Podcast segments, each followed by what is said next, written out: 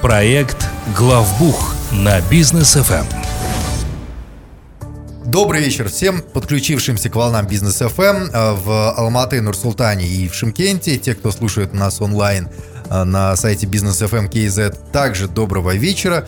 Э, проект «Главбух». В эфире Данияр Даутов и Лолита Закирова уже в студии. Лолита, добрый вечер. Всем добрый вечер.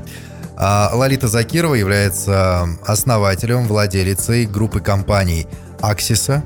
Это и бухгалтерский аутсорсинг и аудиторские проверки.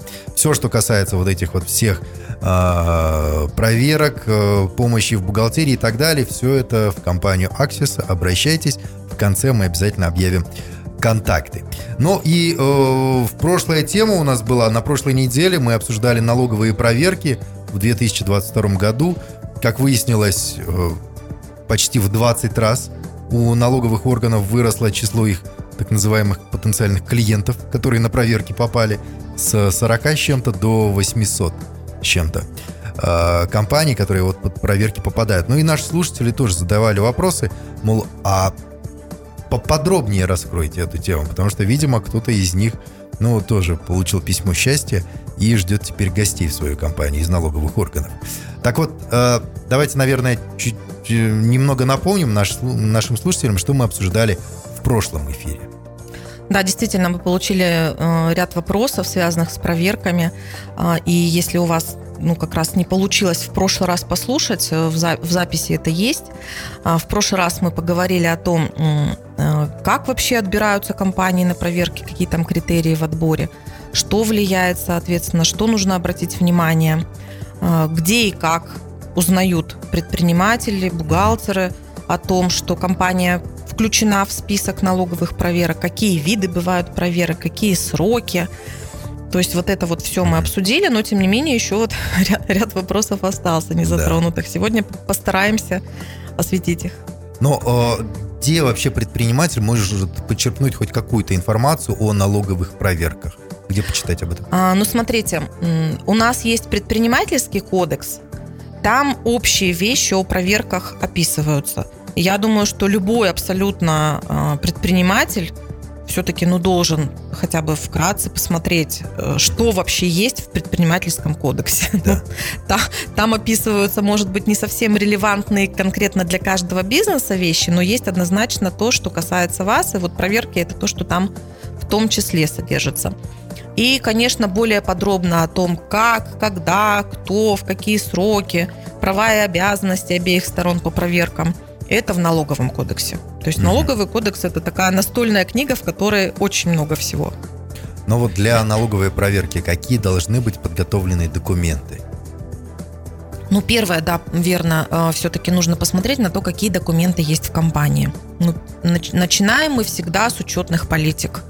А, хочу вот вообще отметить, что у нас предприниматели, конечно, часть она в принципе не знает, что это такое учетная политика, а те, кто слышали, ну, обычно отмахиваются, типа, зачем мне это надо. А, акцентирую внимание ваше. По нашему законодательству учетная политика – это документ, который должен быть у всех. И у ИП, и у ТО. Неважно. А, для юридического лица, ну, для ТО, должно быть две учетных политики. Это бухгалтерская учетная политика и налоговая учетная политика. В случае, если к вам пришла проверка и у вас нет этих документов, вам будет за это минимум штраф. А максимум могут еще и вменить неприятные всякие статьи. Потому что это отсутствие документов, которые требуются по законодательству. Да. Учетная политика обязательно должна быть. И то, что в ней написано, обязательно должно соответствовать тому, что у вас по факту. Mm. Я знаю, что у нас очень много шаблонов учетных политик. У нас можно что-то найти в интернете, у нас можно что-то скачать ну, подставил там свое название, и все замечательно. Учетная же политика, учетная. То есть, с одной стороны, вроде как формальность соблюдена, но если окажется такая ситуация, что вы там скачали какую-то форму с интернета, и там написано что-то одно, а у вас по факту совершенно другое, это будет играть против вас. Это уже повод докопаться. Ну, да, прям, прямо скажем. То есть начинать будут с учетных политик. А, дальше. Посмотрите свои контракты. Особенно на большие суммы, на ключевых ваших э, партнеров, причем это как со стороны доходной, так и расходной части, да, то есть это и ваши поставщики, и ваши покупатели. Потому что налоговые органы, они придут и возьмут вашу оборотку. И по вашей оборотке будет понятно, а в каких, собственно, статьях у вас что вообще происходит. Если у вас есть большие суммы, вы должны понимать, что тут еще играет гражданское законодательство, потому что в определенных операциях обязательно нужно сделку фиксировать в письменной форме. А, ну, тоже мы как-то пример этот приводили, аренда. То есть даже если вы поехали и сня, сняли на сутки где-то квартиру в командировке, и заплатили там все, у вас замечательно все документы, но, но нет договора аренды, то это уже нарушение mm. законодательства, потому что у нас договор аренды, он заключается в письменном виде. Это требование такое. Дальше. Вы смотрите а, отдельно блок а, по а, кадровым вопросам, да, то есть то, что касается начисления заработной платы, у вас подтверждения должны быть, mm. потому что случае, если приходит проверка, налоговую составляющую и зарплатных налогов в том числе будут смотреть. Будут смотреть, естественно, по принципу существенности на наиболее большие ваши суммы вообще в бизнесе. То есть э, сравниваться будет это с вашей налоговой отчетностью, которую вы сдали. И плюс, естественно, налоговые органы, они уже давно это делают, и, естественно, в процессе проверки это будут делать. Они будут анализировать данные других государственных органов. Если у вас какие-то есть там, складские помещения, да, насколько у вас там расход электроэнергии коррелируется с тем доходом, который вы показываете. То есть очень, очень много вещей. И на это, на все нужно, конечно, вам обращать внимание даже не просто в момент, когда вы к проверке готовитесь, не на момент там, подготовки вот этих всех документов, а вообще в бизнесе, чтобы проверка для вас не была как там ушат холодной воды. Угу. Первичные документы – все первичные документы, которые по законодательству должны быть, они могут быть у вас в бумажном виде, они могут быть у вас в электронном, но главное, чтобы они у вас были.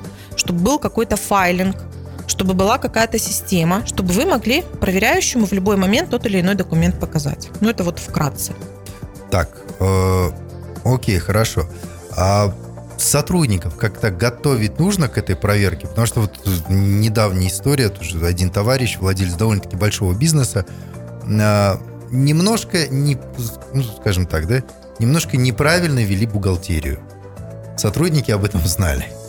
И ему нужно было подготовить сотрудников, когда все почистили, все сделали, все сделали правильно, там обелили а, сотрудников, э, он говорит, мне нужно корпоратив какой-то устроить, чтобы теперь объяснить моим людям, как мы будем работать по-новому.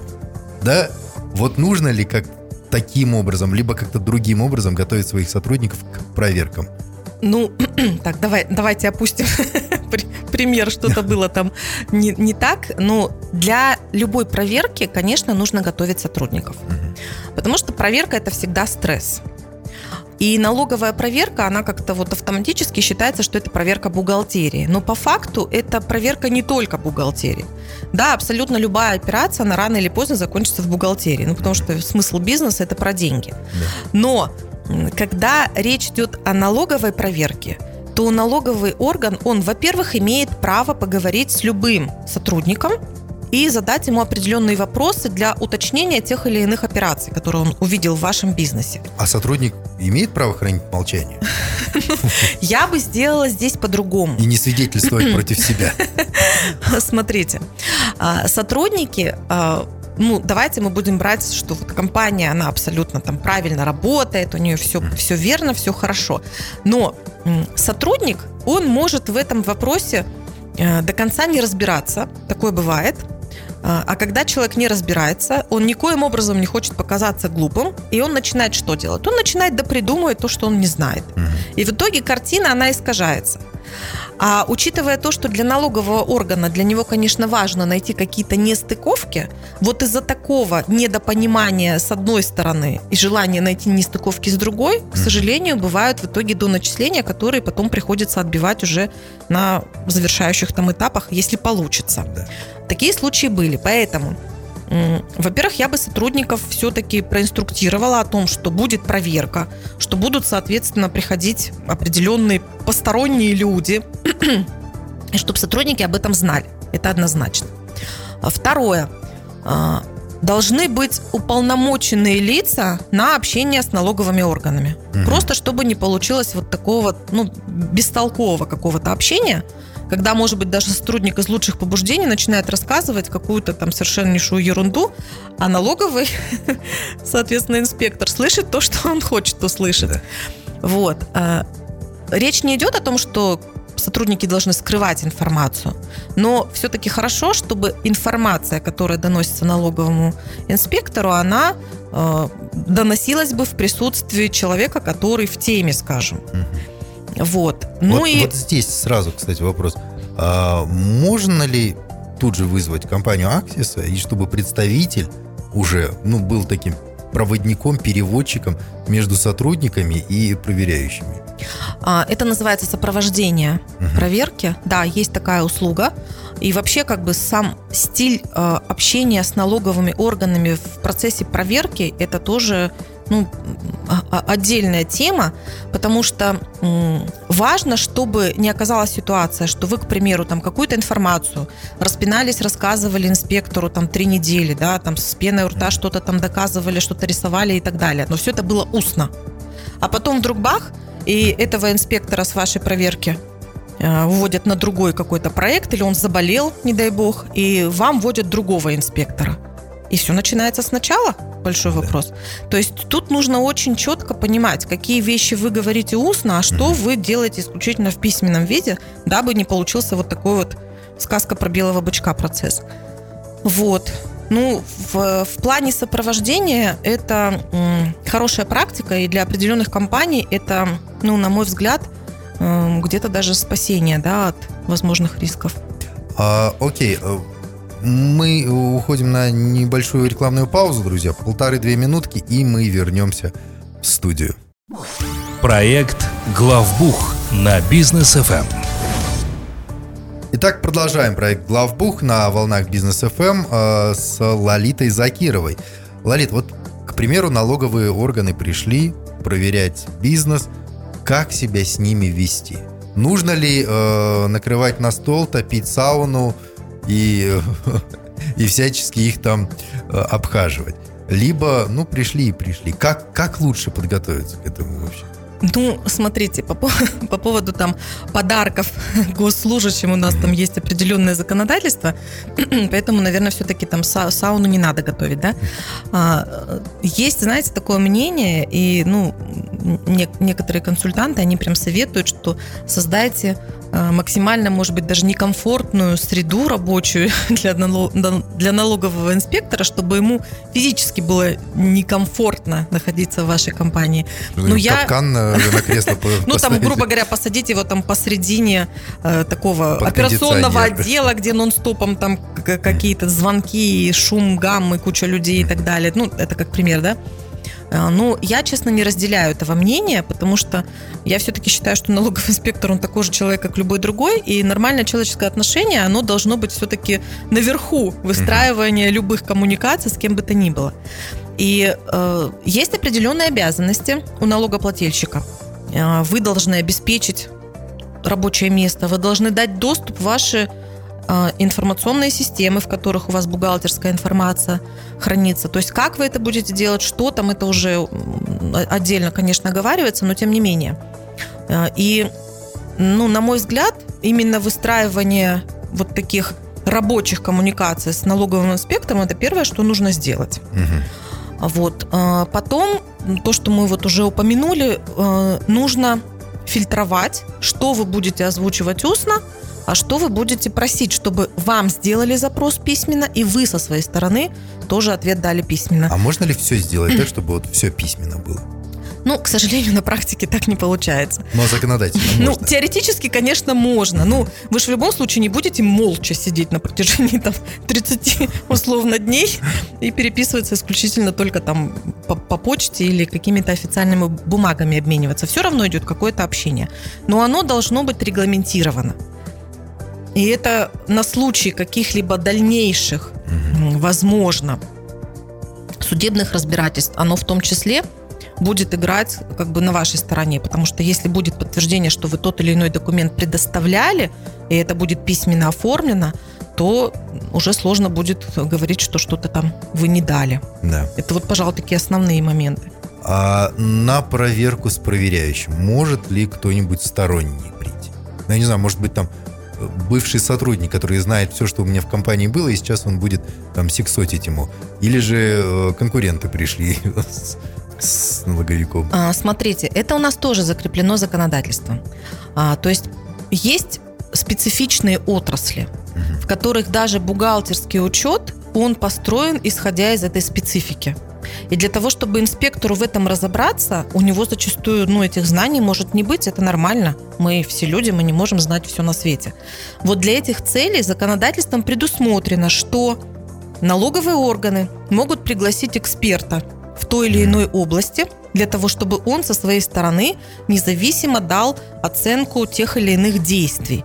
Но это ни в коем случае не должно происходить в таком формате, что у вас там 10 дней идет проверка, а на 11 к вам будут, пришло еще 10 человек каких-то дополнительных, и инспектор говорит, а это вот все эксперты, они сейчас еще будут у вас тут кое-что спрашивать и будут мне рассказывать. Нет, конечно, а, любого человека, который приходит к вам, в обязательном порядке должны внести в ваше предписание. То есть, если вдруг к вам пришел какой-то человек, которого в предписании нет – вы имеете право его вообще не пустить к себе на территорию вашей компании. И вы будете правы. А как я, как владелец бизнеса, могу проверить компетентность этого эксперта? Ну, я не знаю, может, мне э, Васю с горы просто прислали, и он сейчас будет умничать. Ну, это вообще как бы не ваша задача, в принципе, проверять его экспертность. Это э, если эксперта пригласил налоговый орган, то есть на его стороне ответственность за то, этот эксперт понимает что-то, или, или это вот Вася, да, пришел с горы. Вот, то есть вы со своей стороны, конечно, имеете право попросить какие-то подтверждающие документы, а как вообще вот вы поняли, что, что это эксперт. Но сама ответственность это на самом налоговом органе. Хорошо, понятно. А как аутсорсинговая компания Аксиса может помочь в данном вопросе? Но это тоже один из блоков сопровождения. Вот, ну, практически все, что мы сегодня да, обсуждали. Когда мы клиента в процессе проверки консультируем, объясняем, как реагировать на те или иные запросы, помогаем подготовить письменные ответы в той форме, в которой нужно, объясняем, куда, собственно, эти письменные ответы и кому нужно и как отправлять. То есть это такая уже, знаете, операционная работа в процессе проверки, которую, в принципе, консультанты, конечно, делают. А, и на практике разные есть варианты, как мы работаем с нашими клиентами. Все зависит от того, какой формат идет проверки, какое количество людей есть у клиента, которые могут физически операционно находиться все время а, с налоговым инспектором, mm. а мы подключаемся уже в зависимости от того, какая необходимость у клиента. Ну что ж, спасибо. Я более чем уверен, ваши клиенты точно защищены от подобных проверок. А даже если проверки и пришли, то ничего страшного не будет. А контактами э, хотелось бы, чтобы вы поделились э, компанией Аксиса. Вы можете позвонить нам по телефону плюс 7 744 744. На этом же номере есть WhatsApp. У нас активная страница в Instagram, Аксиса, нижнее подчеркивание, KZ. Там каждый день полезная информация и предпринимателю, и бухгалтеру. И у нас есть сайт axisa.учет.kz. Там есть записи наших эфиров, в случае, если не, пол, не получилось послушать в формате да. онлайн, и много другой полезной информации. Что ж, спасибо и хорошего вечера. Всем хорошего вечера. Всем пока. Проект «Главбух» на бизнес ФМ при поддержке компании «Аксиса».